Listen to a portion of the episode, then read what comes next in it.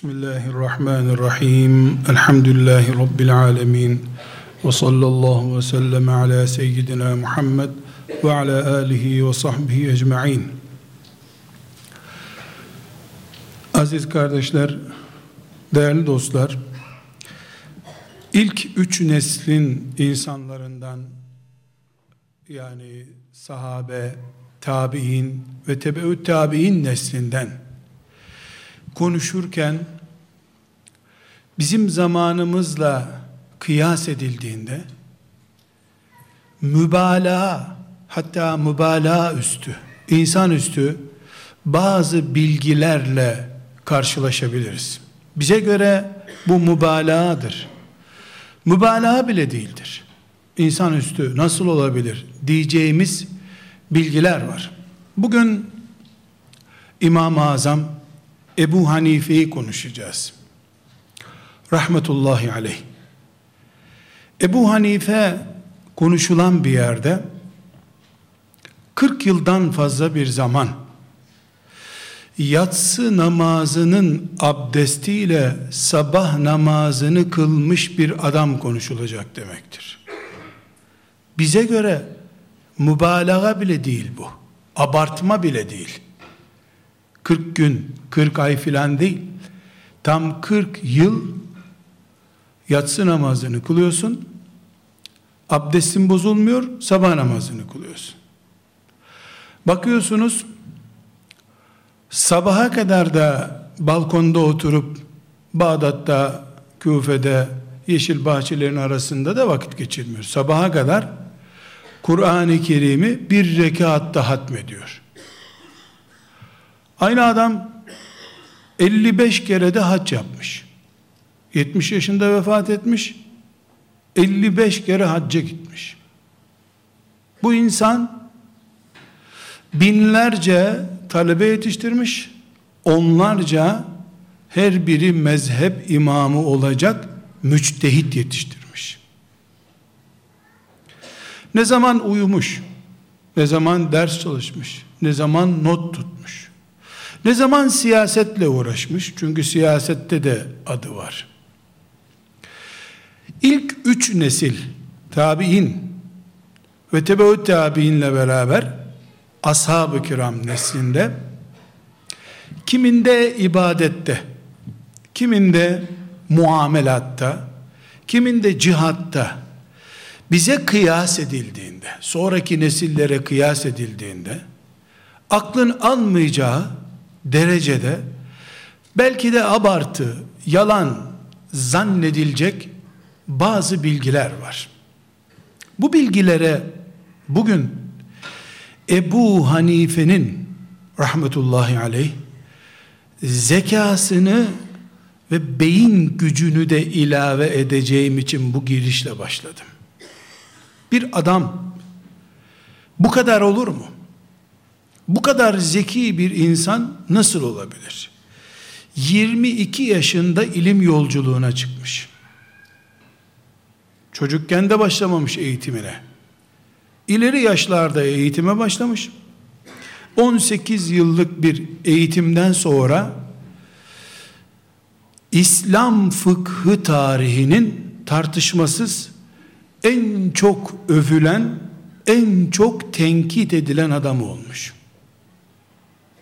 Bir insan ne kadar övülüyorsa peygamber ve ashabı hariç aleyhissalatü vesselam o kadar da yerilebilir demektir. Yerilmiş de tenkit edilmiş. Rahmetullahi aleyh.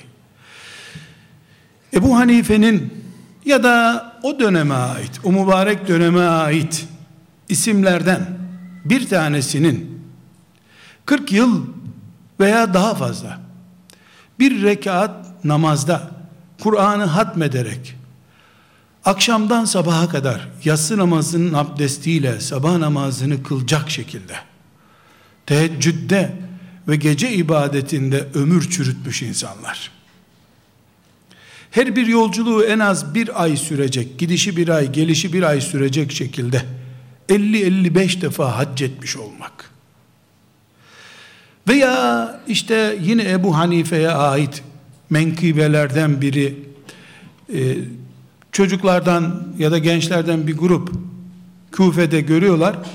Kim bu adam diyorlar. Bu Ebu Hanife'dir diyor. Ne özelliği var? Yahu bu gece hiç uyumazmış. Öyle bir Allah dostuymuş. Diyor gençlerden biri öbürüne şeyhi uçuruyorlar şimdi. Bu sefer Ebu Hanife bunu duyuyor. Sabahleyin bu meseleyi duyuyor. O akşam karar veriyor. E, Allah'ın dostlarını ben yalan çıkar, yalancı çıkarmayayım, bari uyumayayım geceleri, gençlerin dediği doğru olsun diyor. Menkıbe. Bütün bu anlatılanların içinde Ebu Hanife'nin zekası da dahil, beyin kapasitesi de dahil anlatılanların yarısını mübalağa kabul edelim. 40 yıl değil 20 yıl bir rekatta Kur'an'ı hatmedecek şekilde gece ibadeti yapmış diye. Dörtte üçünü mübalağa kabul edelim. Dörtte biri olsun. Gene uymadı bize. Onda birini mübalağa değil doğrudur desen o asırdan sonraki nesilde yine böyle bir şey yok. Bizim standardımız ikindinin yatsının sünnetiyle tıraşlayan anlayışımız sabaha kadar Bakara suresini okumaya bile müsait değil. Hatta ve hatta şöyle yatsı namazından sonra teraviden sonra iyi bir çay ziyafeti tatlı ziyafeti olmasa Ramazan'da teravihe bile vakit bulamayız biz. Hani sonrasında güzel tatlılar sohbetler oluyor da teravih de beklenmeye değiyor. Bizim mantığımıza uyar şeyler değil bunlar. Ama onda biri doğru, onda dokuzu mübalağa diyelim. Nasla sabit olan hariç, bir de ashab-ı kiramla ilgili, tabiinle ilgili, Bukhari'de, Müslim'de hadis kültürü olarak bize ulaşmış olan bilgiler var. Bunlara benzer şeyler. Onları tartışma konusu yapmıyoruz. Hadisle sabit olduğu için. Halid İbni Velid'in yiğitliğini tarih masallarından, binbir gece masallarından öğrenmedik. Hadislerden öğrendik. Peygamber aleyhisselamın övgüleri var. Ebu Bekir'le ilgili, Ömer'le ilgili, Ali ile ilgili nübüvvet onaylı e, menkıbeler var. Onlar müstesna şüphesiz. Ama onun dışında Ebu Hanife'nin veya o neslin, ikinci, üçüncü neslin fazailine ait yani bu büyük menkıbelere bizim mantığımızı zorlayan günlük hayatımızı, Müslümanlığımızı sıkıştırıyor. Yani o mu Müslüman, sen misin Müslüman dedirtecek bir noktaya getiren bu işlerin. Onda birini doğru, onda dokuzunu abartılmış bile kabul etsek, yine bize uymuyor. Ama şöyle bir sorunun cevabını veremediğimiz için pes edip yapmışlardır bu adamlar diyoruz. Nedir o? Eğer o nesil birinci ve ikinci nesil. Onları izleyen üçüncü nesil. Biraz da ondan sonraki nesil. Bizim gibi en kısa surelerle namaz kılmayı daha makbul sayar olsalardı. Bir rekatte bütün Kur'an'ı hatmeden nesil Fil suresinden aşağıya bütün teravih hatmediyor olsaydı dine karşı bu gevşeklik o nesilden başlamış olsaydı. Kevser suresi, İhlas suresi yeryüzünün en mübarek sureleri olsaydı en çok onlar okunduğu için. O en kısa sureyi bile neredeyse birer ayet kısaltarak okuma meraklısı tadili erkansız tavuk tane toplar gibi secdeye inip kalkan namaz stili onlarda olsaydı 14 asır sonraya namaz gelir miydi? Yani onlardaki bu menkibe yoğunluğunu bir anlığına mübalağa kabul edelim. Hikaye, şeyhi uçurmak için uydurulmuş şeyler kabul ettik. Bu kalite bugüne kadar nasıl taşındı? Çünkü her 10 senede bir namaz mesela Kur'an sevgisi mesela, peygamber aşkı mesela, onlardaki bu büyüklük menkıbe, 55 defa hac yapma aşkı mesela. Her 10 senede bir, bir puan kaybedecek olsa, bin sene sonra hac diye bir ibadet kalmaz. Kur'an'ı hatmetmek diye, sabaha kadar ibadet etmek diye bir heyecan kalmazdı ki Müslümanlarda. Şöyle bir örnek tasavvur edebiliriz.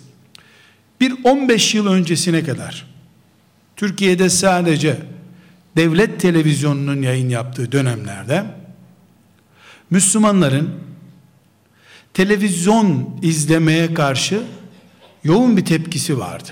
Hoca efendiler kürsülerden yoğun bir şekilde televizyon düşmanlığı yaparlardı. Haktı, doğru. Sonra Müslümanların zekatlarını, hayırlarını toplayarak bir grup Müslüman televizyon istasyonu kurunca Müslümanların da bir yıl içinde veya bir buçuk yıl içinde belki de altı ay içinde televizyon düşmanlığından bizim televizyonu izlemek ecirdir, sevaptır geçtiğini gördük. Bu ayrı bir konu. Bu sosyolojik tahlil gerektiriyor. Ama o kanal kurulduğundan beri Müslümanlar bir araya gelip bir kış gecesi sohbet bile yapamıyorlar artık. Üç Müslümanı sohbet etmek için bir araya getiremiyorsun. Düğün cenazelerde bile akşam film saatine rastlarsa insanlar bir araya gelemiyorlar. Bir televizyon kanalıyla bile ki şimdi artık kaç tane olduğunu bile bilmiyoruz. Ee, şimdi hepten e, televizyon bolluğu oluştu. Şimdi belki de facip farz düzeyine çıktı. Müslümanların televizyonlarına sahip çıkmak. Ee, şimdi bu televizyon bolluğu Müslümanların ibadetini değil, camiye cemaatini falan konuşmuyorum. Oturup evde çay içme, muhabbet etme, birbirinin çorbasını içme kültürünü bile kaldırdı. Bir on yıl içinde gözlerimizle bunu izledik. Eskilerin anlattığı bir hikaye değil bu.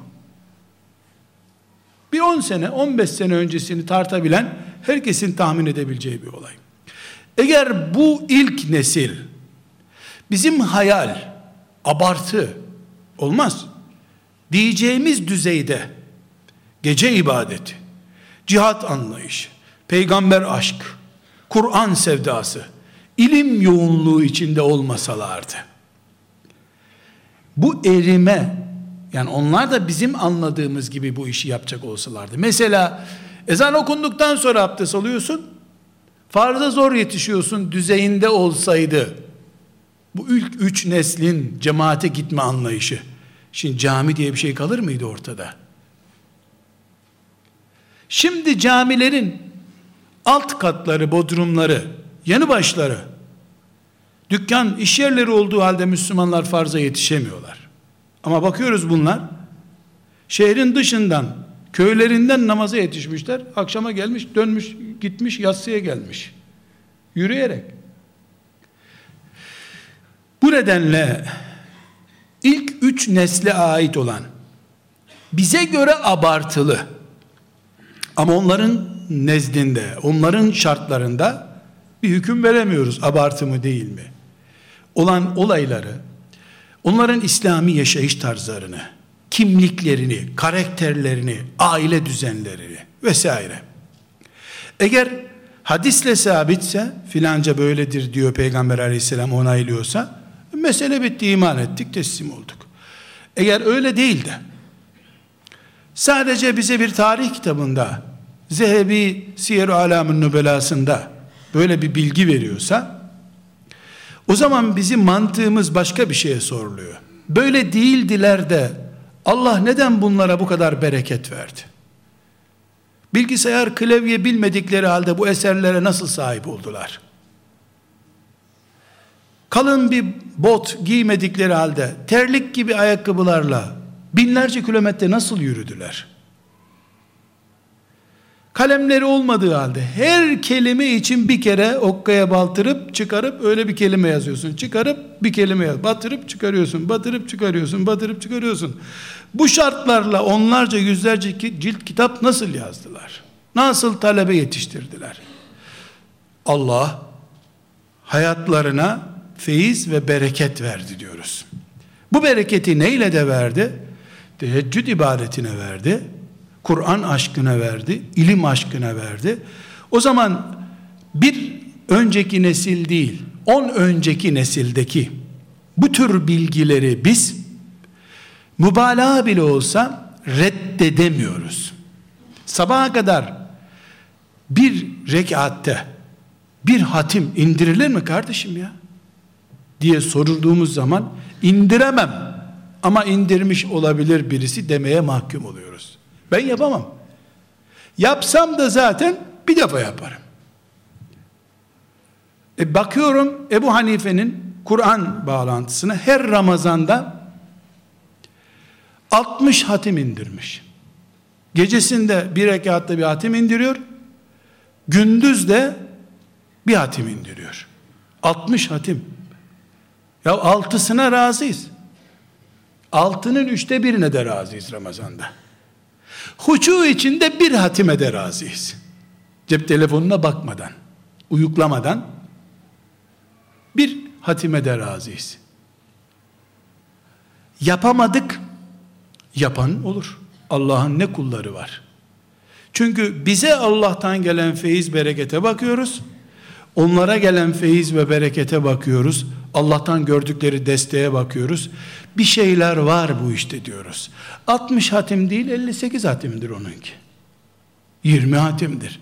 Ama var. Ve şu kesinlikle var. Ebu Hanife belki 60 hatim hiç indirmedi.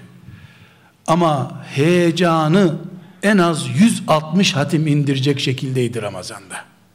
Bunu kesin inanıyorum. O heyecan vardı Ebu Hanife'de.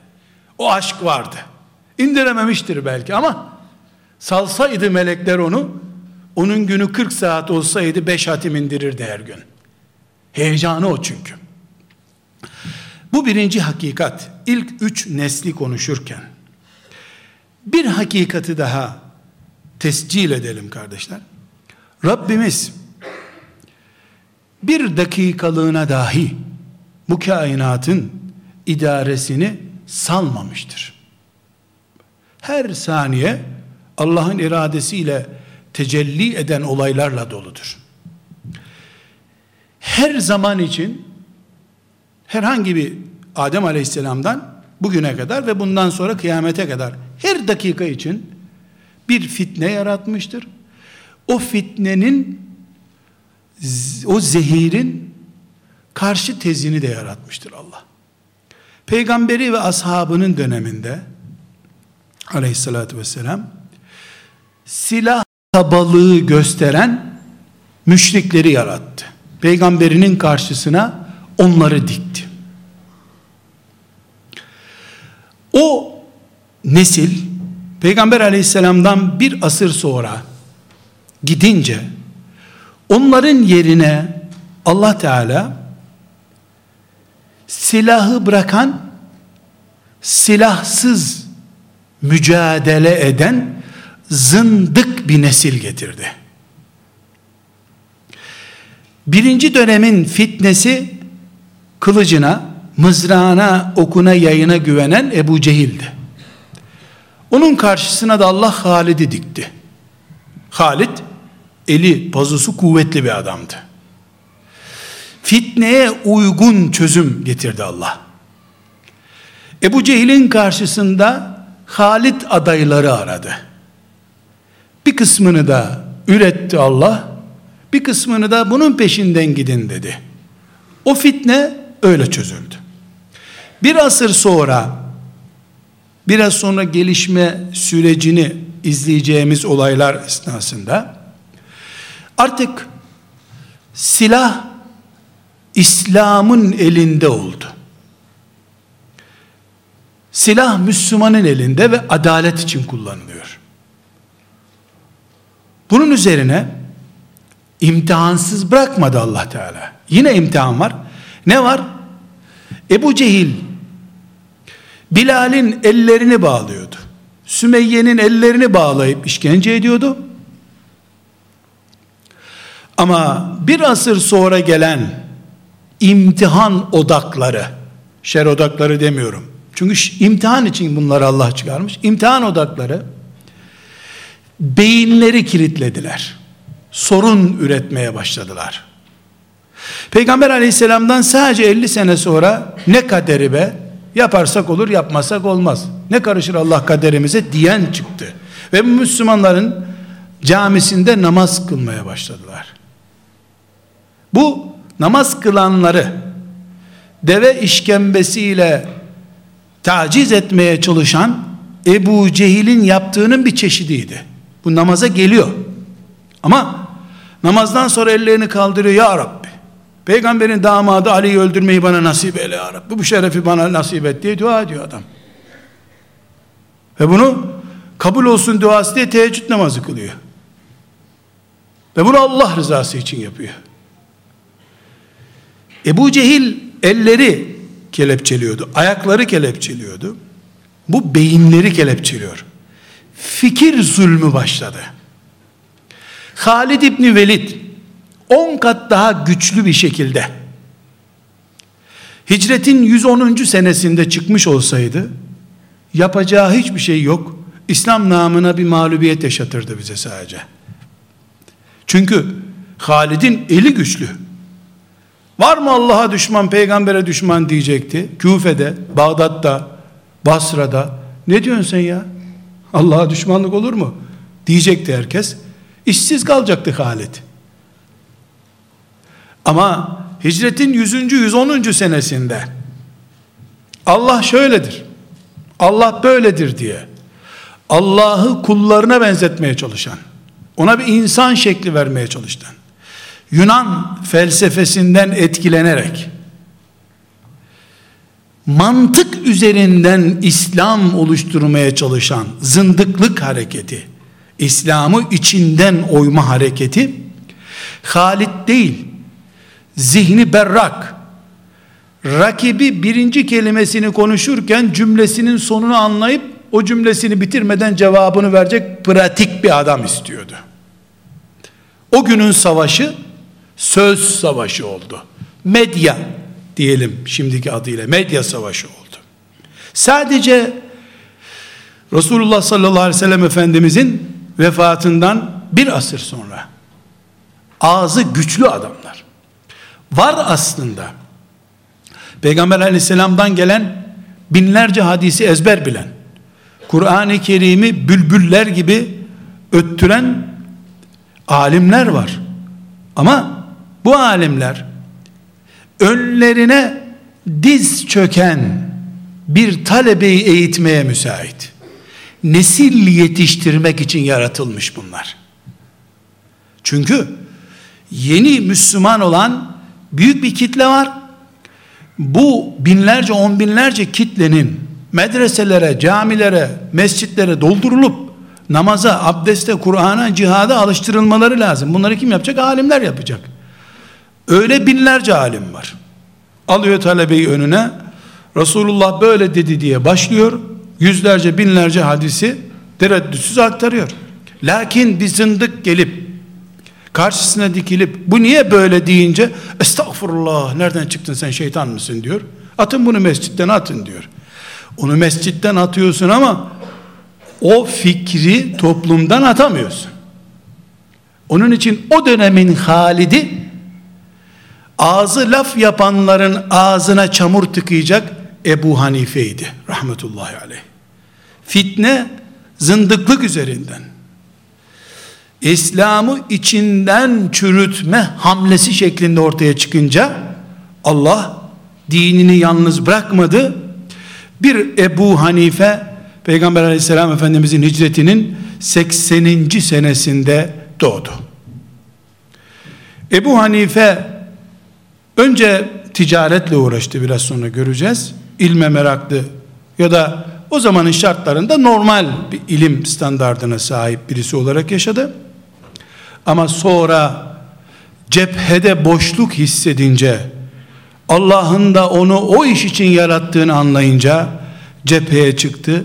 Hala hala bereketi devam eden milyonlarca insanın imanının kurtulmasına İslam'ın Hristiyanlık gibi hayatın sorunlarına cevap veremez.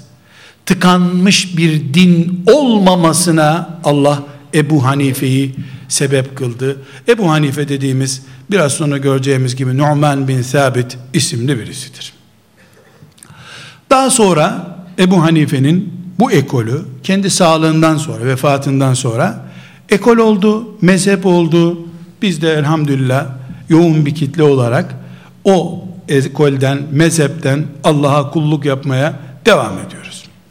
Üçüncü bakış noktamız kardeşler, geçmişten insanları konuşabilmek için bazı zeminleri oturtmamız lazım. Yoksa evet burada hemen Ebu Hanife ile uğraşanlar nasıl hapse atıldı, nasıl işkence yapıldı, ağladı mı sızladı mı ne dedi beni öldüremezsiniz zindanlar bana mescittir filan filmin hep heyecanlı bölümlerini istiyoruz ama bu uykudan önce film izleyenlerin mantığı biz Ebu Hanife'yi anlayıp yeri geldiğinde yeni Ebu Hanife olmak ve Allahu Teala'nın yeryüzündeki planını idrak etmek için zemini de tanımamız lazım. Kardeşler Ebu Hanife demek mezhep demek. Çünkü ümmeti Muhammed ilk defa Ebu Hanife'nin etrafında mezhepleşti. Ebu Hanife'den önceki büyük alimler e, mezhep kelimesinin başında durmadılar. Ebu Hanife de bir mezhep İçişleri Bakanlığı'na yaptığı bir başvuruda Hanefi mezhebini kurdum filan üyelerim ilk kurucular şunlardır filan demedi yani bir parti kurmadı o da. Ama e, ilk mezhep Ebu Hanife'dir. Dolayısıyla bizim mezhep kelimesini irdelememiz gerekiyor. Bu irdelemenin birinci noktası kardeşler, mezhep Kur'an-ı Kerim'den, hadis-i şeriflerden, iştihattan anlayan için vardır. İmam Hatip mezunu için veya benim gibi Mekke'de 10 sene okumuş gelmiş birisinin mezhebi olmaz. Mezhebi olan bir hocanın talebesi oluruz biz. Yani Ebu Hanife gibi mezhep kurarız kurmarız demiyorum. Ebu Hanife'nin mezhebinden gidiyorum demek için Ebu Hanife'nin dışındakilerin mezhebini uygun görmedim diyor olman lazım önce. Neye göre uygun gördün, neye göre uygun görmedin? İmam Malik'in hangi iştihadını Ebu Hanife'nin iştihadına göre zayıf gördüğünde e, buna geçiş yaptın sorusuna cevap veremezsin. Biz bize amentüyü namazı, abdesti öğretenlerin mezhebi neyse o mezhepten gidiyoruz böyle. Aynı şekilde onlar da böyle aldılar, öyle devam ediyor. Bizim başvuru vurup yapıp işte şu şartlardaki e, kontratınızı, tüzüğünüzü beğendim. Bütün e, maddeleri kabul ediyorum. Bugünden sonra sizin mezhebinizdenim diye bir başvurumuz yok. Böyle bir şey de yok zaten. Bir.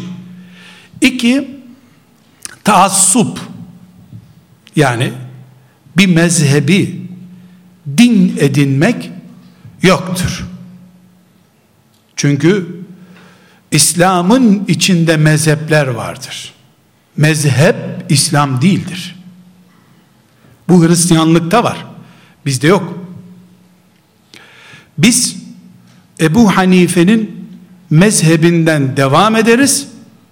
Bu devamlılığımız babalarımız, hocalarımız abdesti bize onun mezhebine göre öğrettiği içindir. Öbür üç mezhep batıl olduğu için değildir. Bunun sonucu ne? Bu mezhepteki Müslümanın kendisini öbür mezhepteki Müslümandan bir puan yukarıda görme hakkı yoktur.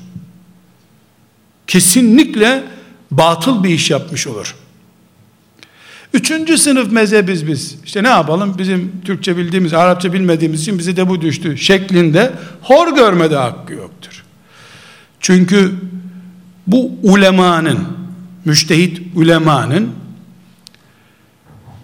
10 milyonlarca referansı vardır.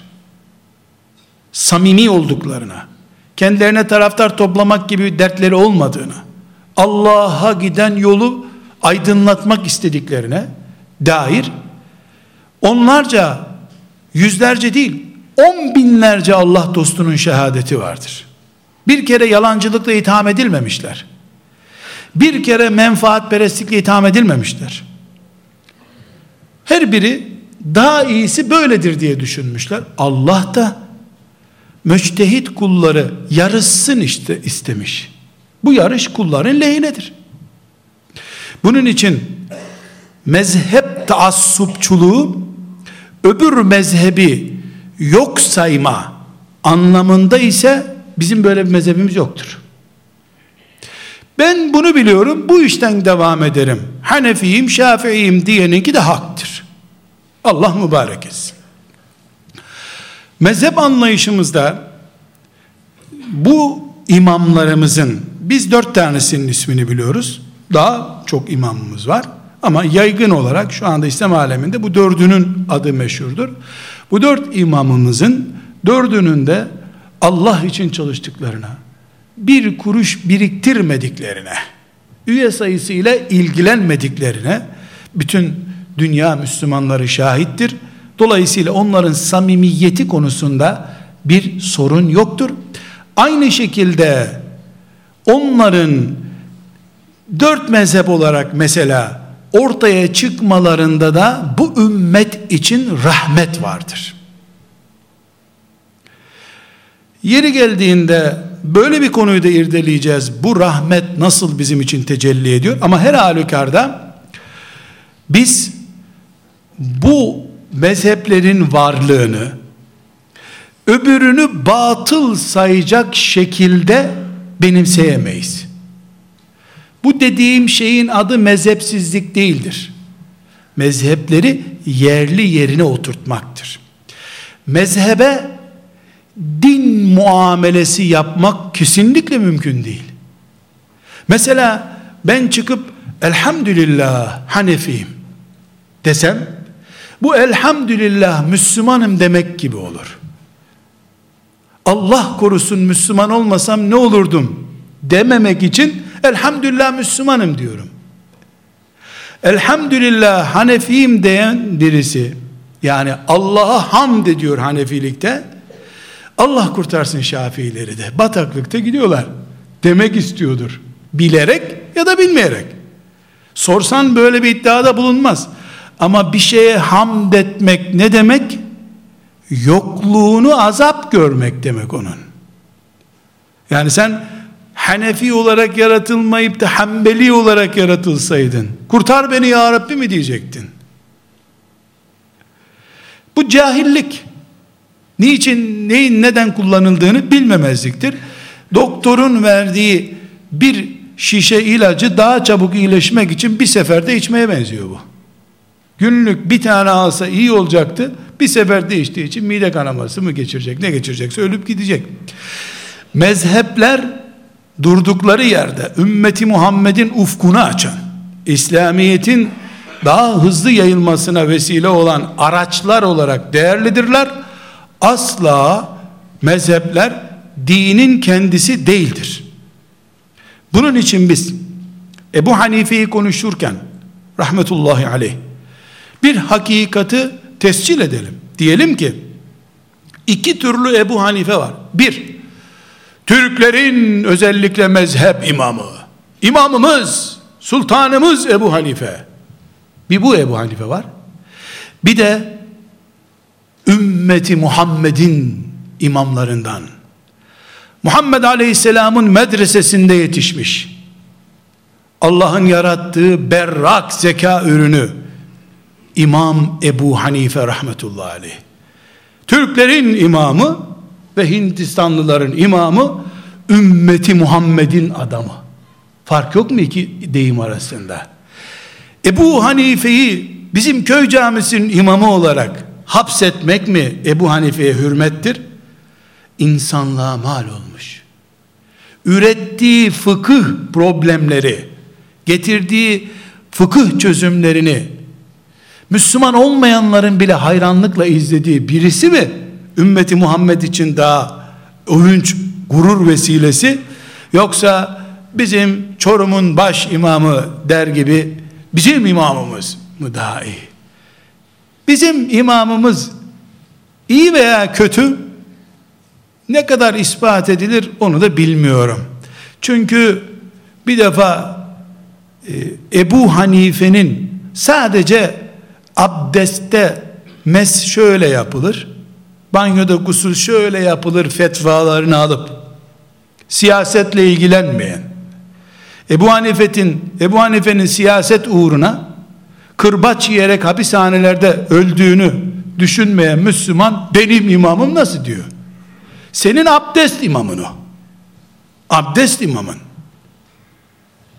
Senin gusül banyo imamın. Cami imamın bile değil. Ebu Hanife'nin camiye bakışından haberin yok ki senin. Hayata bakışından haberin yok. Kur'an'a olan sevdasından haberin yok. Onun için benim imamım Ebu Hanife değil. Ümmeti Muhammed'in yüz akı. Medine medresesinin Resulullah okulunun yetiştirdiği en büyük insanlardan birisi demek çok daha iyi. Kardeşler biraz önce dedik ki Ebu Hanife rahmetullahi aleyh fıkıh tarihinin ki fıkıh yaklaşık Peygamber aleyhisselam efendimizden 100 sene sonra ortaya çıkmış bir ilim dalıdır, gelişmiş bir ilim dalıdır. Fıkıh tarihinin en çok övülen ve en çok tenkit edilip yerilen adamıdır. Bunun e, şüphesiz Ebu Hanife'nin belki de hatalarından kaynaklandığını da söyleyebiliriz. Bazı hatalar yapmıştır. Ama en önemli nedeni bütün zeki, çalışkan, öncü olmuş insanların başına gelen Ebu Hanife'nin de başına gelmiştir.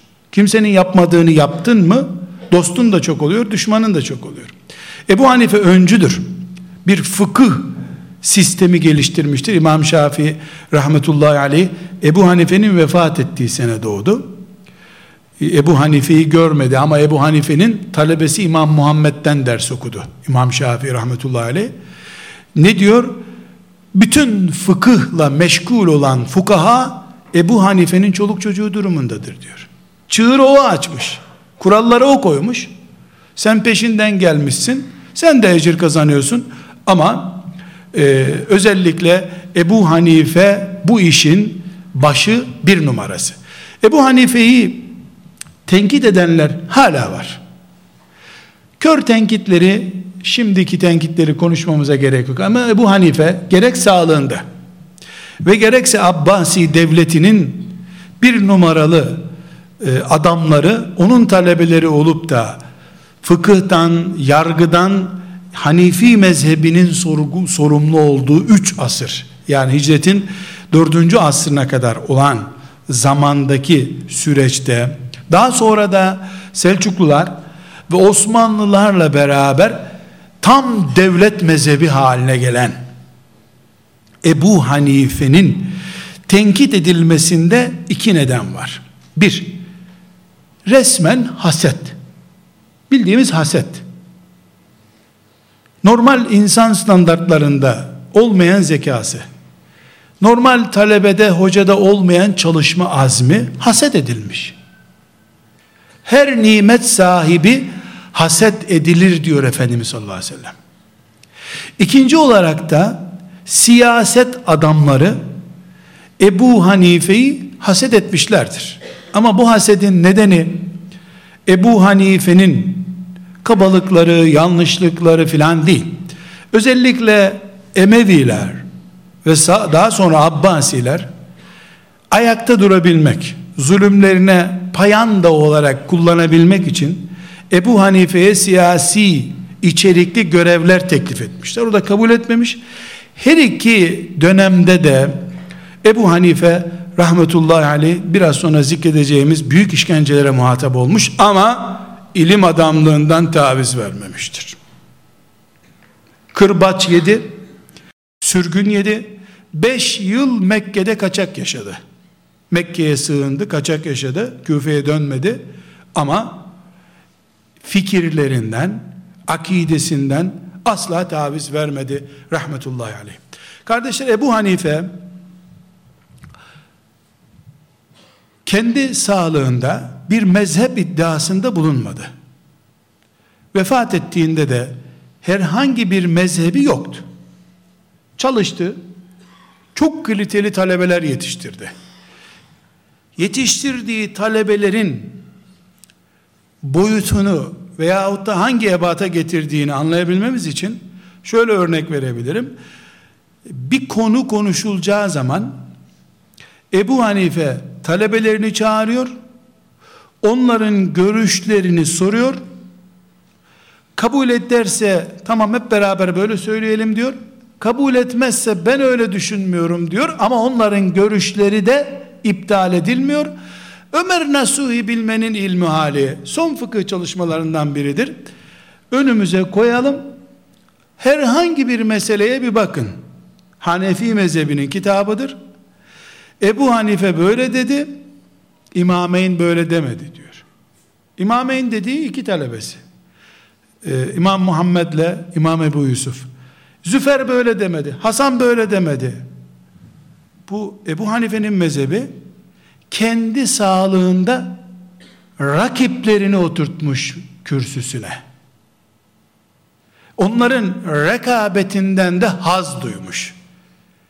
Çünkü bu seçimlerde başıma bela olur diyeceği bir parti başkanlığı için rakip değil ki. Bunun rekabeti Allah'ın dinini daha iyi anlama üzerine, dinde daha iyi iştihatlar yapma üzerine kurulu olduğu için, bir babanın evladının büyümesinden haz aldığı gibi, talebelerinin yetişmesinden haz almıştır. Rahmetullahi aleyh. Mesela İmam Malik için aynı şey geçerli değildir. Talebeleri soru bile soramamışlar İmam Malik'e.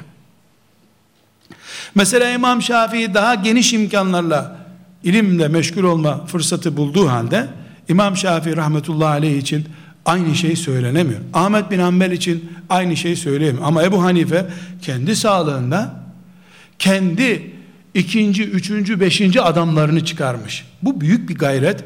Bu hocalık kapasitesini gösteren, öğretmekten ne kadar zevk aldığını ve ne büyük bir yetenek geliştirdiğini gösteriyor. Aksi takdirde 70 yaşında Ebu Hanife vefat ettiğinde rahmetullahi aleyh kendisiyle beraber ilmi de gidecekti.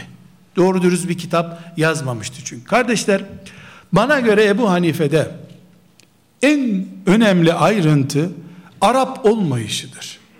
Farisi kökenlidir. Yani bu İran yöresinin insanlarından. Bu yüzden de Efendimiz sallallahu aleyhi ve sellemin bir hadisi şerifi hep Ebu Hanife'ye mal edilir. İşte bu Farisi çocuklardan biri gelecek, ilim Süreyya yıldızında da olsa onu alacak diye bir övgü vardır. E şimdi o zamandan bu zamana kadar ilim alanında e, Farisi çocuklarından başka bir şey gel kimse gelmedi yani din adına iştihat konusunda bir Ebu Hanife böyle güçlü bir isim. E, bundan sonra gelirse bu hadis Ebu Hanife'yi göstermiyor demektir. Rahmetullahi aleyh. Ama şimdiye kadar bu hadisin Ebu Hanife'ye ait olduğunu inkar etmek mümkün. Hadis doğru çünkü. Hadis mevzu bir hadis değil. Ebu Hanife kardeşler e, bir Farisidir. Yani Arap değildir. İki, Ebu Hanife en önemli özelliklerinden konuş. Ebu Hanife Arap değil, belli ki Arapçayı en iyi ihtimalle babasının döneminde öğrenmiştir. İran tarafından gelmişler çünkü Küfe'ye. Küfe'ye geldiklerinde de dedesi Ali bin Ebi Talib radıyallahu anh'ın elini öpmüş. O da Allah nesline bereket versin demiş. Bu da sabit. Ee, demek ki yani bu bereket belki de Ali bin Ebi Talib radıyallahu anh'ın duasından kaynaklanıyor. Ee, şimdi bazı rivayetlerde de e, ne kadar doğru olduğu da belli olmayan bir rivayet bu. Dedesinin köle olarak Küfe'ye geldiği de söyleniyor. Ama bu dinin kölesi mölesi yok. Keşke hepimizin dedesi köle olsaydı Ebu Hanife gibi torunlar olsaydı onların da. Yani kölelik bir ayıp bir şey değil. Zira Ebu Hanife'nin döneminde e, yani Ebu Hanife'nin dönemi dediğimizde 80 ile 150 arasını konuşuyorum. Hicretin 80 ile 150 arasında kardeşler bugün fetvalarıyla amel edilen ulemanın yüzde doksanı Arap değildir. Önemli bir bölümü de köledir. Araplık o dönemde yani Resulullah sallallahu aleyhi ve sellem'den sonra ikinci asrın ortalarına kadar ya da Abbasilerin devleti kökleşinceye kadar Araplık İslam'ı dışarı taşımanın adı haline gelmiş. Dolayısıyla Arap kabilelerinden olanlar bir ordunun başında bir dağda filan yerde vali filan yerde birliğin başında filan yerde eğitim askeri eğitim yapıyor. İlim Arapların dışındakilere kalmış. Bu sadece Ebu Hanife için yeterli değil. Mesela e, tabi'in neslinden e, Ebu Hanife'nin yaşadığı dönemin tabi neslinden fukaha olanlar, Mekke fakihleri, Basra fakihleri çoğu Arap olmayan kimselerdendir dedik. Ama bu Araplığın düşüklüğünü ya da sırf böyle oldukları için bunların çok değerli olduklarını göstermiyor. Çünkü Allah katında ne Araplık bir değerdir ne de Arap olmamak bir züldür. Takvadır esas olan. Ebu Hanife'de de işte sabaha kadar bir rekatte Kur'an'ı hatmedecek takva var. E, dolayısıyla Ebu Hanife almış götürmüştür rahmetullahi aleyh. Kardeşler Ebu Hanife demek ilim demek. O dönemde Ebu Hanife'yi sivrilten şey en azından dört imam var. Bu dört imam arasında da tek yapan çünkü biraz fıkıhla meşgul olduğunuz zaman görürsünüz ki bu dört imamın birleştikleri yerlerde üçü bir Ebu Hanife birdir hep. Yani Ebu Hanife tek başına bir sancak götürmüş. Ümmetin geri kalan ilim adamları da öbür sancağı taşımışlar. Ebu Hanife'nin aslında bu diğer üç imamdan temel akide konularında bunu özellikle vurgulayarak söylemek istiyorum. Akide konularında, iman konularında veya ashab-ı kiramın inandıkları şeyler konusunda tek bir meselede farklılık vardır. Onun dışında Ebu Hanife ne düşünüyorsa İmam Malik de onu düşünüp Ahmet bin Hanbel de onu düşünüyordur. Yüzlerce konudan tek bir konuda farklılık vardır. Ebu Hanife rahmetullahi aleyh bir Müslümanın imanı artar mı eksilir mi konusunda farklı düşünmüş. Diğer üç imam da farklı düşünmüşler. Yani Ebu Hanife bir Müslüman iman etti mi mümindir artık. Yarı mümin, iyi mümin, üçüncü sınıf mümin, yüz gramlık mümin böyle bir ayrım yok. Ebu Hanife'nin anlayışında. Diğer üç imamın anlayışında da rahmetullahi aleyhim Allah hepsine rahmet eylesin. Onlar da düşün demişler ve diyorlar ki büyük çoğunlukta da onların görüşü destekleniyor. Sırf bu yüzden de İmam Buhari rahmetullahi aleyhi bu Hanife'ye çok muhalefet ediyor. Her içki kadehi imandan biraz götürür. Her terk ettiğin namaz götürür. Yani iman artar ve eksilir. Allah'a kulluk ettikçe imanın güçlenir. Allah'a isyan ettikçe imanın zayıflanır. Gördüğünüz gibi çok ayrıntı bir ama şimdi ben size izah etsem onlar nereye taşıyorlar konuyu, bunlar nereye taşıyor? Herkesin diyeceği şudur. Niye konuşmuşlar ki bu konuyu? Niye konuşmuşlar? Şundan dolayı e, derdin Allah'ın dini olur. Akşam sabah bunları konuşursan bu kadar ayrıntılara girersin. Ya şu çocuklara gusül abdestini öğretelim yeter diyecek zamana geldin mi bunlar lüzumsuz konular olur. Çünkü senin derdin cünüp gezmesin nesil. Onun öyle bir derdi yok. Zaten 10 yaşında herkes Kur'an ehli, herkes hafız. Böyle ayrıntılara mecburen adeta girmişler. Burada kardeşler biraz önce bir konuya temas ettim. Ebu Hanife'ye iş düştüğünde İslam toplumunun önemli bir sıkıntısı vardı. Bu sıkıntı Yunan felsefesi Basra'ya, Küfe'ye taşınmıştı. Sadece Medine ve Mekke Resulullah sallallahu aleyhi ve sellem'den devralındığı gibi Kur'an'ı ve sünneti devam ettiriyordu. İki ekol çıkmıştı ortaya. Biri Medine ekolü, Kur'an ve sünnetin dışında fıkıh bile yok. O da yasak. İkinci ekolde de ya bu adamlar ne diyor şu solcuların yazılarını okuma hastalığı var ya şimdi bizde. O o zaman peyda olmuştu. Bir sürü nesil ortaya çıktı. Bunun da tabii temel nedenleri arasında milyonlarca insan diyelim de bugünkü rakamlarla anlaşılsın. Milyonlarca insan Müslüman olmuşlar. İslam'a girmişler. Bunların kimi şemanizmden gelmiş, kimi Hristiyanlıktan gelmiş, kimi hepten dinsizlikten, kimi mecusilikten, herkes bir değişik dinden gelmiş. Gelirken insanlar kafalarındaki mecusilik anlayışını, kafalarındaki şemanizmi, Hristiyanlığı, tamamen dinsizliği, köylerinde bırakıp Bağdat'a, Küfe'ye gelmemişler. O kirli ekoller, yani daha önce ayran içtikleri bardaklarla zemzem içmeye gelmişler. Dolayısıyla o bardaklara zemzem döküldüğünde ayranın kiri zemzeme de etki etmeye başlamış. Ebu Hanife'nin işe başladığı dönemde Allah diyor ki dediğin zaman insanlar kaş göz işareti yapmaya başlamışlar. Bu yüzden Ebu Hanife yola çıkarken tefsir hadisten çok kelam ilmiyle yola çıkmış. Nedir kelam ilmi? Kur'an'ı anlatabilecek mantık kuralları demek. Mantık oyunlarına sahip olmak demek. Bu yüzden Ebu Hanife mücadeleye çıktığında diğer imamlardan gördüğü ilk tepki sen ne yapıyorsun ya? Ayet, hadis okunacak yerde sen söz oyunu yapıyorsun şeklinde tepki görmüş.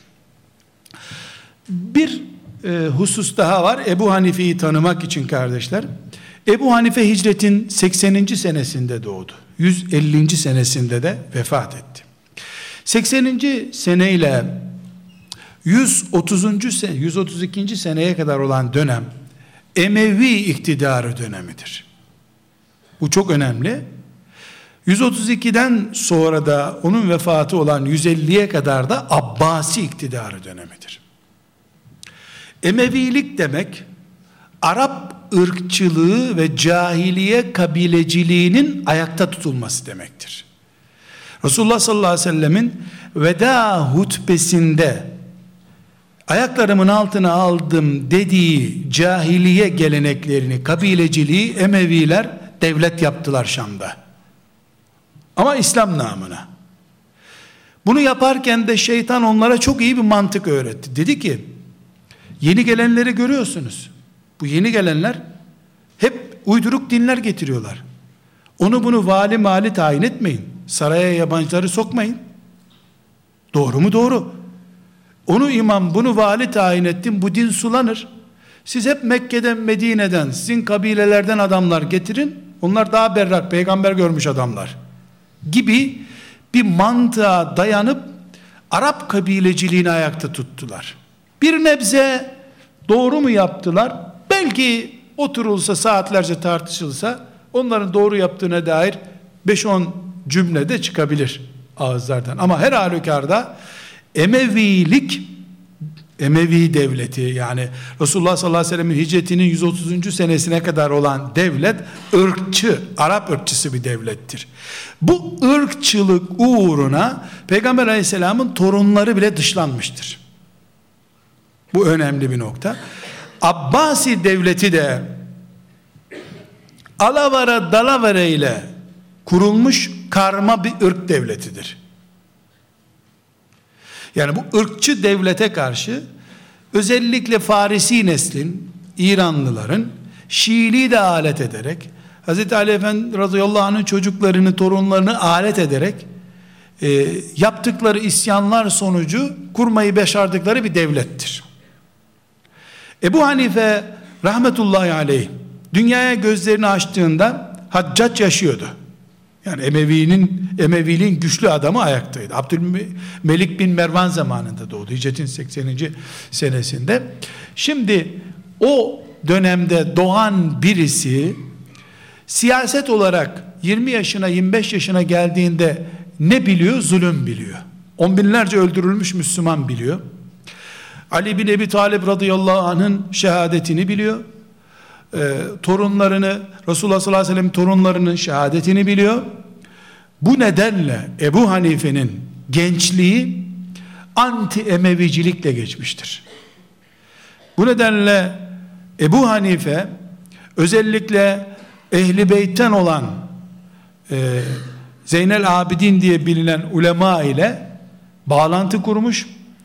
E, onların ilminden istifade etmiş. Ehli beyt adına yani Şiilik adına diyeyim şimdi ama o zamanki Şiilik ve şimdiki Şiilik aynı şeyler değil. Ehli Beyt adına Resulullah sallallahu aleyhi ve sellemin torunları adına yapılan bütün örgütsel çalışmalara fetva olarak da para olarak da destek vermiştir. Çünkü bir sürü Yemen'de ve diğer bölgelerde Emevileri devirmek için örgütsel çalışmalar yapılmıştır. Ebu Hanife bunların hepsinin arkasında vardır. Ebu Hanife'nin sadece banyo imamı olmadığını, gusülden başka bir şeyler de bu ümmete öğrettiğini anlatan belgeler bunlar. Bu yüzden Ebu Hanife Emevilerin e, heder etmek istediği ya da susturmak istediği bir adamdı. Daha sonra Abbasilere geleceğiz. Abbasiler döneminde de Ebu Hanife rahat durmadı. Yine e, çünkü o Abbasiler iyi niyetlerle Müslümanların desteğini aldılar. Ebu Hanife de destek verdi. Emeviler yıkıldı. E, Abbasiler e, devlet kurdular. Kurdukları devlette adalet söz vermişlerdi. Ehli beytin torunlarını kullanarak devlet kurdular. İlk hapsettikleri adamlar onlar oldu. Hepsini zindanlarda çürüttüler. Ebu Hanife de Geldi Küfe'ye elhamdülillah ehli beyti seven bir devlet kuruldu dedi. Bir baktı ki e, Resulullah sallallahu aleyhi ve sellemin torunlarının hepsi hapishanelerde. Kırbaçlanıyorlar, zulüm görüyorlar. İkinci isyanını başlattı bu sefer. Ebu Hanife rahmetullahi aleyh. Demek ki kardeşler Ebu Hanife'nin döneminin karakteristik siyasi özelliklerinden bir tanesi e, Emeviliğin ve Abbasiliğin yönlendirmesi. Özellikle e, bunu gündeme getiriyorum. Çünkü Ebu Hanife'nin şahsiyetinde bu siyasi gelişmelerin çok etkisi var. Kardeşler Ebu Hanife ömrünün 52 senesini Emevilik döneminde 18 senesini de Abbasilik döneminde geçirdi. Bu yaşadığı dönemde Ebu Hanife'ye yaşadığı dönemin siyasi olaylarının etki etmediğini söyleyemeyiz. Buna rağmen dengeli durmuş. Ümmeti Muhammed'in özellikle ümmeti Muhammed'in menfaatine olan şeyleri konuşmuştur. Mesela bir tane örnek verelim. Ebu Hanife'nin içtihatlarından biri halifenin yani ümmetin başında duran kişinin Kureyş'ten olması şart değildir. Bu konuda hadis var ama kendine göre bunu yorumluyor. Diğer imamlarda ise halifenin Kureyş'ten olması şarttır. Selçuklular ve Osmanlılar özellikle Ebu Hanifemiz diye ayağa kalkarken el altından Ebu Hanife hayranlığında bu var. Çünkü Ebu Hanife senin imamın oldu mu? E, Kureyş'ten değilsin Yavuz abi sen ne arıyorsun Mısır'da diye sormazlar sana. Ama Şafii'ysen sen, Malikiysen birader sen imamına uyup niye sen burada ne işin var hilafetle? Git kardeşim Kureyş'ten birini bulalım. Belki de bu sözüm ne kadar üzecektir insanları? Diyecekleri şeyi biliyorum böyle ama niye bunu konuşuyorsun? Kardeşim başta ne dedik? Hanefilik Ebu Hanife din demek değil bir Allah dostunun dini için yaptığı şeyler demek. Kardeşler Ebu Hanife rahmetullahi aleyh e, hem Emevilik döneminde hem de Abbasilik döneminde işkence gördü. Kader onu bir Küfe valisi ol diye sıkıştırdı. Bir de Bağdat valisi ol diye sıkıştırdı. Ebu Cafer el-Mansur denen Abbasi valisi Ebu Hanife'yi rahmetullahi aleyh yeni kurduğu Bağdat'a kadı yapmak istedi. Bağdat 149 yılında kuruldu. Köydü. 149 yılında hicretin 149 yılında şehir oldu. Ee, Ebu Hanife bütün İslam aleminde ses getiriyor. Güçlü birisi. Abbasiler Emevilerin yaptığı zulmü yapmayacağız diye ortaya çıktılar. Tam tersini yaptılar. Emevilere rahmet okuttular. Sarayda keyif sürdüler. Emevilere rahmet okuttular. Bu sefer her zaman yaptığı gibi siyasetçilerin tuttular e, meşhur ulemayı kullanmak istediler. Hem Emevi, Emeviler Basra kadısı ol, Küfe kadısı ol seni bir yere tayin edelim, ilminden istifade edelim dediler. Niye çağrıldığını anladığı için kabul etmedi.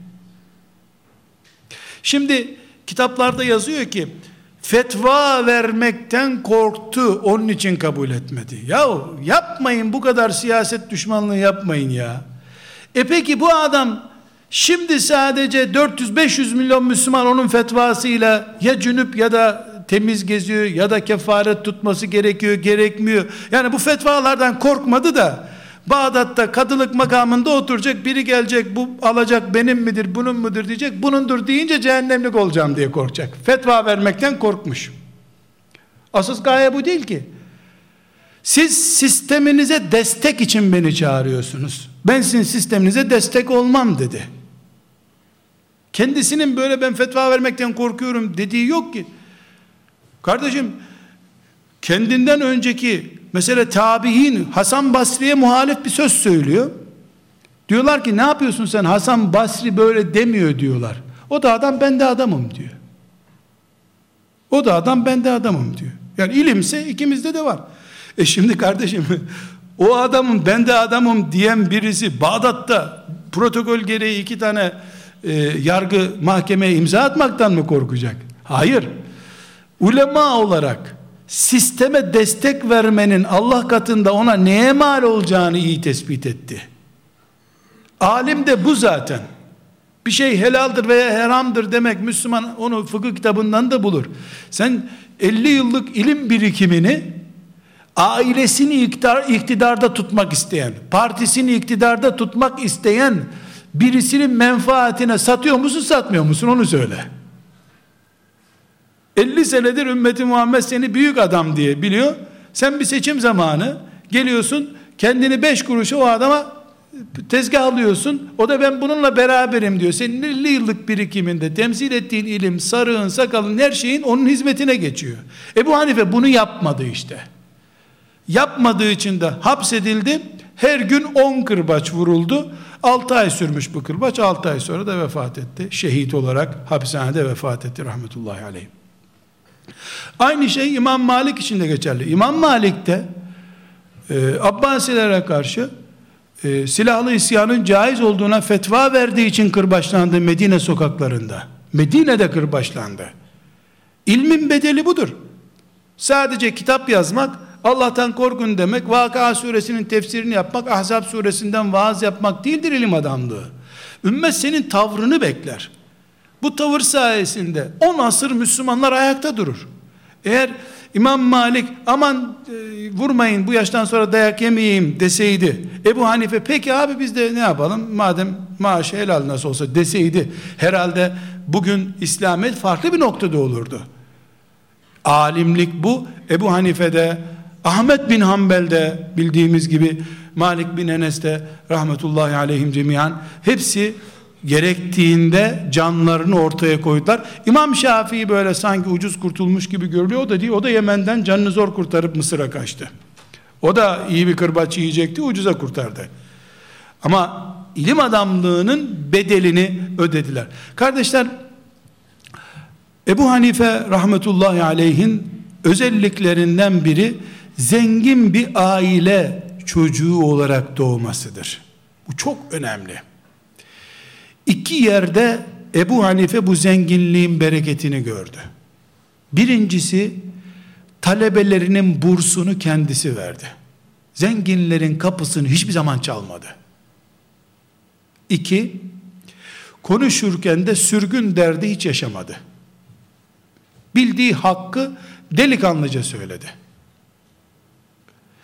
Neden? Çünkü iyi zengin bir ailenin çocuğu olarak doğdu. O zenginliğini de kendisi de sürdürdü. Ölünceye kadar ticarete devam etmiş. Dükkanını hiç kapatmamış. Talebeleri veya ondan sonra hatıratını yazanlar o satış yaptığı ortağıyla beraber çalıştıkları kumaş dükkanını yıllarca hatıra olarak saklamışlar. Kumaş ticareti yapmış. Hindistan'dan kumaş getirmiş, başka yerden getirmiş, orada satmış. Mesela Ebu Yusuf gibi talebesi ki Hanefi mezhebini sistematik hale getiren iki kişiden biri odur. Ebu Yusuf'un e, gayretleri ve İmam Muhammed'in gayretleriyle Hanefi mezhebi Abbasi devletinin mezhebi oldu. Böylece İmam Malik de Ebu Hanife'den yaklaşık 20 sene sonra vefat edince Ebu Hanife'den sonra vefat edince Hanefi mezhebi tek mezhep haline geldi. Maliki mezhebi daha sonra Endülüs'te gelişti. Hanefi mezhebi Abbasi devleti sayesinde devlet mezhebi haline geldi. Resmi mezhep haline geldi. Ebu Hanife rahmetullahi aleyh zenginliğinden istifade etti dedik.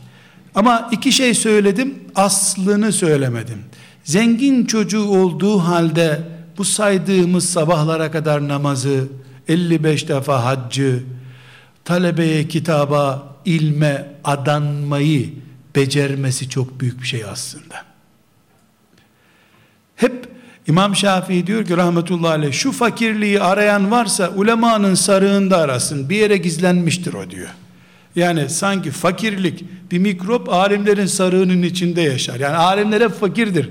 Fakir, adeta fakir olmayan alim olamaz gibi bir anlayış var. Ebu Hanife bunun tam tersinedir. Zengin, villa sahibi insanların çocuklarından da büyük müştehitler yetişebiliyor demek ki. Kardeşler Ebu Hanife'de çok enteresan özelliklerden biri Ebu Hanife 22 yaşına kadarken İmam Hatip talebesi gibi biriymiş işte. O zamanın İmam Hatip talebesi ama. Yani normal ilimleri olan hafız, Arapça biliyor, hadis biliyor böyle birisi. 22 yaşında Şabi denen e, tabiinin büyük alimlerinden biri var. Buna bir gün yavrum demiş sen niye ilimle meşgul olmuyorsun? O da işte ticaret, kumaş filan anlatırken sen de iyi, iyi işaretler görüyorum. Sen ilimle meşgul olsan iyi olur demiş. Sanki Allah Teala işte sebep yaratacak ya bu zatın küçük bir abi nasihatini kendi deyimiyle kendisine rehber edinmiş. Hammad bin Ebi Süleyman isimli tebeut tabiinden olan bir zatın ders halkasına oturmuş. 18 sene onun dizinin dibinden ayrılmamış. 18 sene üzerine Ebu Hanife 40 yaşına geldiğinde Hammad vefat ediyor. O vefat ettikten sonra yani 40 yaşından sonra bu helaldir, bu haramdır demeye başlamış. Bunu kendisi söylüyor. 40 yaşından sonra.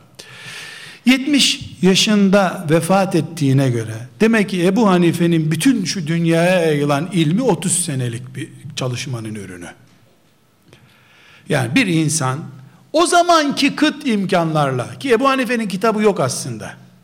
Sözlü çalışmaları, ders halkalarında bütün bunları yapmış. 30 senede demek ki bir insan çok ciddi bir şekilde ilim adamı olabiliyor ve insanlıkta iz bırakan işler yapabilir demek. Daha önce de zikrettim. Ebu Hanife'nin arkadaşlar ilk çalışma alanı kelam alanıdır. Bu yüzden de üzerine bütün okları çekmiş. Sen ne yapıyorsun? Fitne fesat çıkarıyorsun diye görmüşler. Ee, İmam Malik'in mesela çok ağır tenkitleri vardır. Çok tenkit etmişler Ebu Hanife'yi. Çünkü biraz önce örnek verdim. Yani o zamanki ulemanın stili önüne gelen talebeye din öğretme stilidir. Camide vaaz ederek Müslümanları e, Müslümanlaştırma stilidir. Ebu Hanife'nin stili taştan su çıkarma stilidir. Düşmanına eğitim verme stili kurmuş. Yıllar sonra Ebu Hanife'nin vefatından sonra rahmetullahi aleyh ne yaptığı çok iyi anlaşılıp çok daha büyük rahmet dualarıyla anılmıştır. Ebu Hanife'de kardeşler ilim adamlığı ve meşhurluk onu bugünlere taşıyan özelliklerden birkaç tane zikredebiliriz. Birincisi arkadaşlar hiç konuşmaya gerek yok. Allah'tan gelmiş bir zeka. Yani büyük kafa. O zaman onunla karşılaşanların hatıraları mesela İmam Malik e, anlatır. İmam Malik'e nispet edilir. E, başka büyük tabi ulemasına nispet edilen bir söz mesela Sevri'ye nispet ediliyor. E, diyorlar ki Ebu Hanife o camide namaz kıldığın ağaç taş, ağaçtan direği sana gösterip bu altındır derse tartışmamanı tavsiye ederiz. Sonunda altın olduğuna inanacaksın sen. İyisi mi tartışma öyledir de git. Vakti harcama. Bu derece güçlü bir zeka, ikna kabiliyeti var. Bu arkadaşlar felsefe bölümünü bitirerek filan elde edilir bir şey değil. Allah lütfediyor. Dedik ki bir fitneye karşı birini çıkaracak. Ebu Hanife her sorulan soru için saatlerce çay içerek sabaha kadar tefekkür ederek cevap hazırlayacak olsa yetiştiremeyeceği kadar fitneler vardı. Sorular sorulmadan dudak hareketlerinden anlayıp cevap yetiştirdiği için seri bir şekilde imdadına yetişti İslam'ın. Bu karakterde bir de Gazali var rahmetullahi aleyh. İmam, İmam Azam Ebu Hanife'den yaklaşık olarak 3 asır sonra geldi. İmam Gazali de öyle. Yani sen ne sormak istediğini gözüne bakarak anlıyor, sana cevap veriyor o arada. Sen de sorunu sormana fırsat bulamıyorsun, mağlup olup gidiyorsun. Demek ki o zaman o gerekliydi, Allah onu gerek. Nitekim Ebu Hanife bu zındıklık hareketini yani İslam'ı içinden oyma hareketini çökertince Ebu Hanife'ye ihtiyaç kalmadı. Nitekim kendisi son 20 senesinde kelam ilmini terk etmiş. Fıkha yöneldi. Kendi diyor kelama gerek kalmadı artık diyor. Çünkü rakipleri meydanın boş olmadığını görüp kenara çekildiler. Bu sefer Allah Teala Ebu Hanife'den yaklaşık olarak 100 sene sonra Ahmet bin Hanbel'i çıkardı. Bu sefer Resulullah sallallahu aleyhi ve sellemin on binlerce hadisini koruyacak hard diskte ihtiyacı vardı. Ahmet bin Hanbel'i çıkardı Allah Teala. Birinci özellik arkadaşlar demek ki e, Ebu Hanife'de fıtri bir yetenek var. İkinci özellik yine onun elinde değil yaşadığı asır arkadaşlar bir ashab-ı kiramın küçüklerini görmüş. Yani Efendimiz sallallahu aleyhi ve sellem sağken 10-15 yaşında olan Enes İbni Malik gibi sahabileri görmüş. Bu büyük bir nimet. Evet ashab-ı kiramdan rivayet etmemiş. Yani onların talebesi olma ya da rivayet etmeye yaşı müsait. Kendi yaşı da müsait değil. Küfe'ye gelen Enes İbni Malik'i görüp elini öpmüş mesela. Yeryüzünde kaç Müslümana nasip oldu Enes İbni Malik'i görmek veyahut da işte filan sahabiyi görmek. Yani ashab-ı kiramın bereketine kavuşmuş. Artı ilmi mücadelesini tabi'in döneminde yapmış.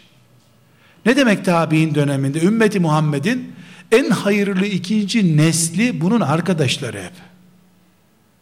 Londra'da din eğitimi görüp tasavvuf doktorası yapıp İstanbul'a gelmemiş.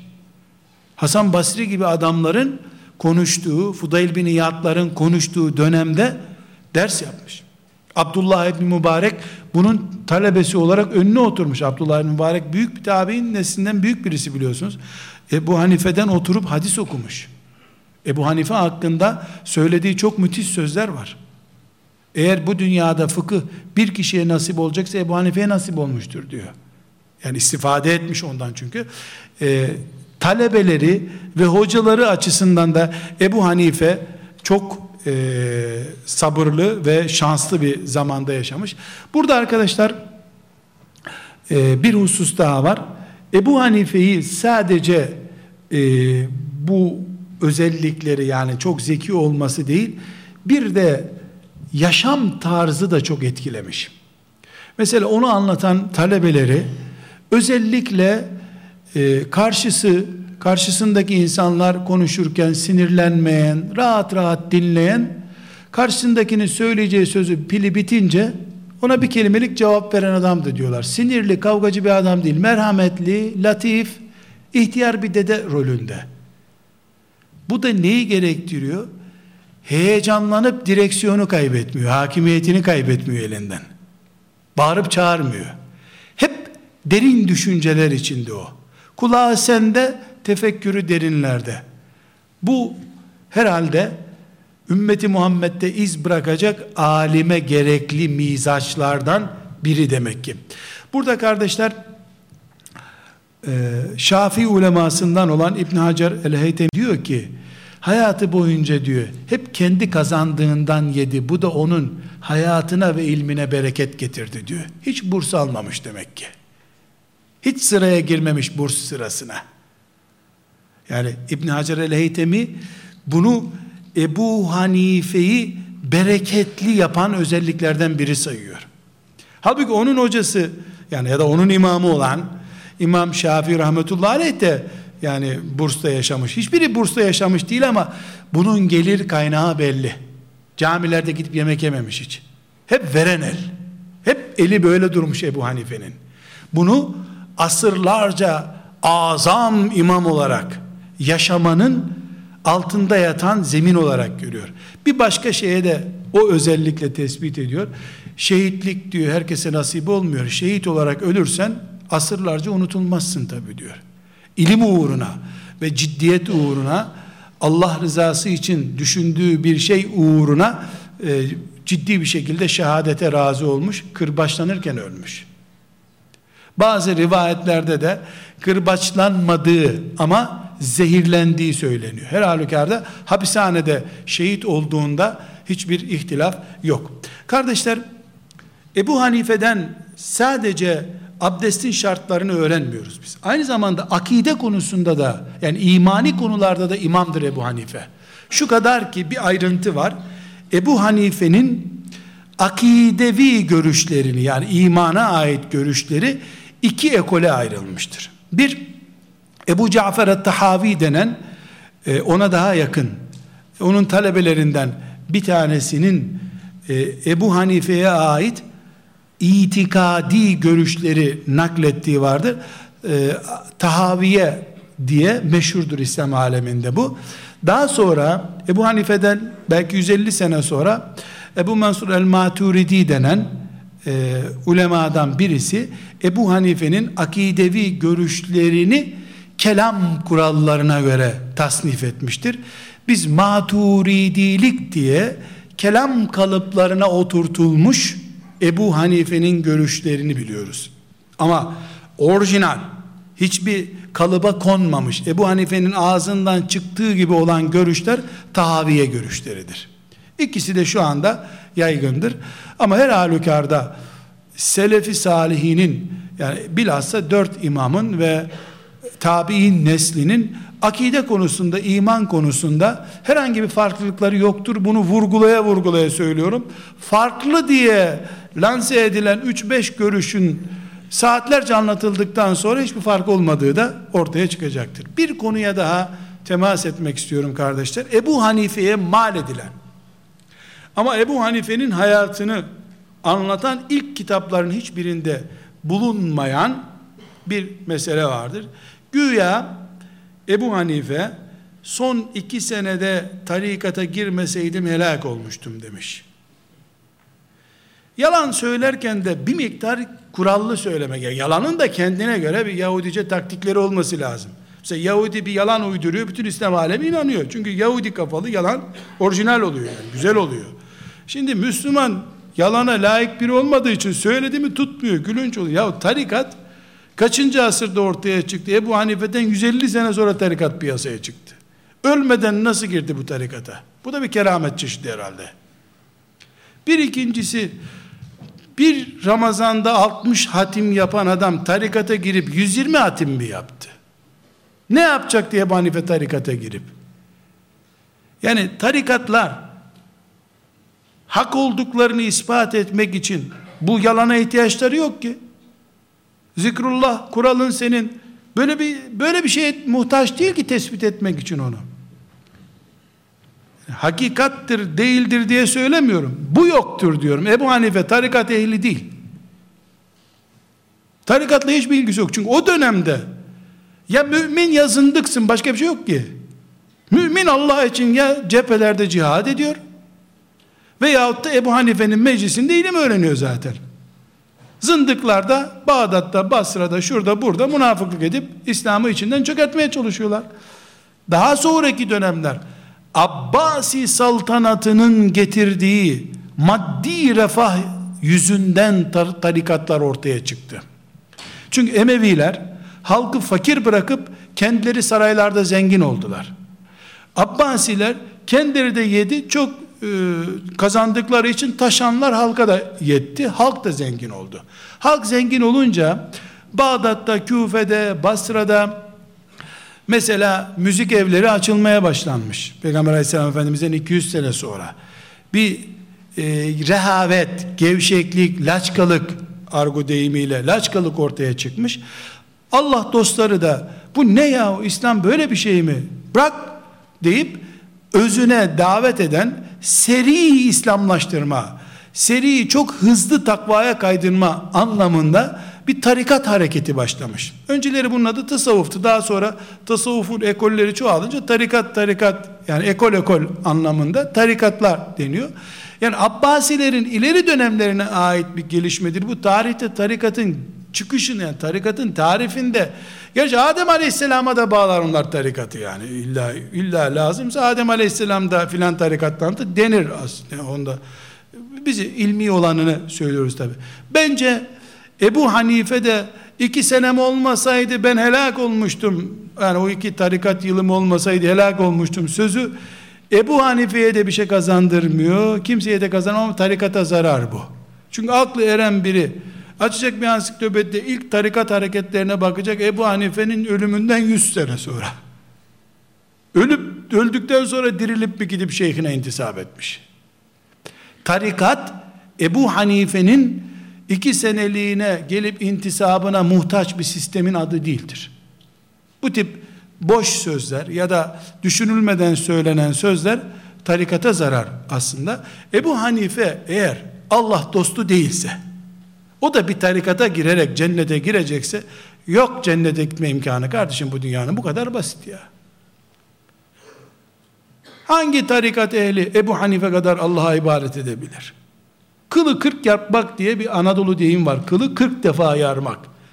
Yani Ebu Hanife demek takvayı takvalaştırmak demek. Zühdün üstüne zühd demek. Yani ipek giyecek zenginlikte bir adamken talebelerine ve Kur'an'a hizmete bütün servetini ada. Ondan sonra Abbasi devleti gibi büyük bir devletin başkenti olan Bağdat'ta baş kadı olup servetine servet katma imkanı varken elinin tersiyle tep bunları. Tarikat bu işte ya. Dünyaya tenezzül etmemek demek değil mi tarikat? Ebu Hanife tenezzül etmedi. Yani Ebu Hanife'nin ne iki sene ne iki ay tarikata ihtiyacı yok arkadaşlar. Bu tarikatın da Ebu Hanife'ye ihtiyacı olmadığını gösteriyor. Her halükarda biz Allah dostlarından birisini konuştuk. Bugün Ebu Hanife'yi konuşmuş olmamız, çocuklarımızı artık Ebu Hanife gibi yetiştirelim demeye pek gelmiyor. Yani Ebu Hanifelik gerekecek olsa Allah birini çıkarır Ebu Hanife olarak zaten. Lakin ya bu Hanefilik nereden neşet etmiş? Bu bilinsin istedik. Bir, iki, elhamdülillah körü körüne bir mezhebimiz yok bizim. Bir protestanlık, ortodoksluk falan değil bizim mezheplerimiz. Papazlar anlaşamadıkları için sen bizim köye yanaşma, sen bizim köye yanaşma der gibi mezhep oldular. Bizimki öyle değil elhamdülillah. Biz yarışta mezhepleştik. Allah'a koşarken mezhep oldu imamlarımız. O yüzden de Allah onların ismini unutturmuyor. Ve bir başka konuda Allah nasıl en fitneli zamanlarda en uygun adamlarını çıkarıyor. İbn Mace'nin girişinde mukaddime bölümünde bir hadisi şerif var. Ee, çok güzel bu anlamı veriyor. Buyuruyor ki aleyhisselam Efendimiz Allah'ın herhangi bir zaman için beklettiği fidanları hep vardır diyor. Ne zaman gerekse birini diker bir yere diyor. Subhanallah ne kadar hoş bir şey. Demek ki insanların laf oyunuyla İslam'ı zararlı hale getirmeye çalıştıkları zamanda fidanı Ebu Hanife'ydi Allah Teala'nın. Bir yerde cami yoktur, Müslümanlar namaz kılamıyorlardır. Bir gariban e, emekli maaşından başka gerili olmayan birinin kalbine bir sevda veriyor Allah. Bir fidan o. Onu oraya cami yaptırma adamı olarak dikiyor Allah Teala. Önemli olan Allah Teala'nın fidanlığında yer bulmak. Gerisi boş. Velhamdülillahi Rabbil Alemin.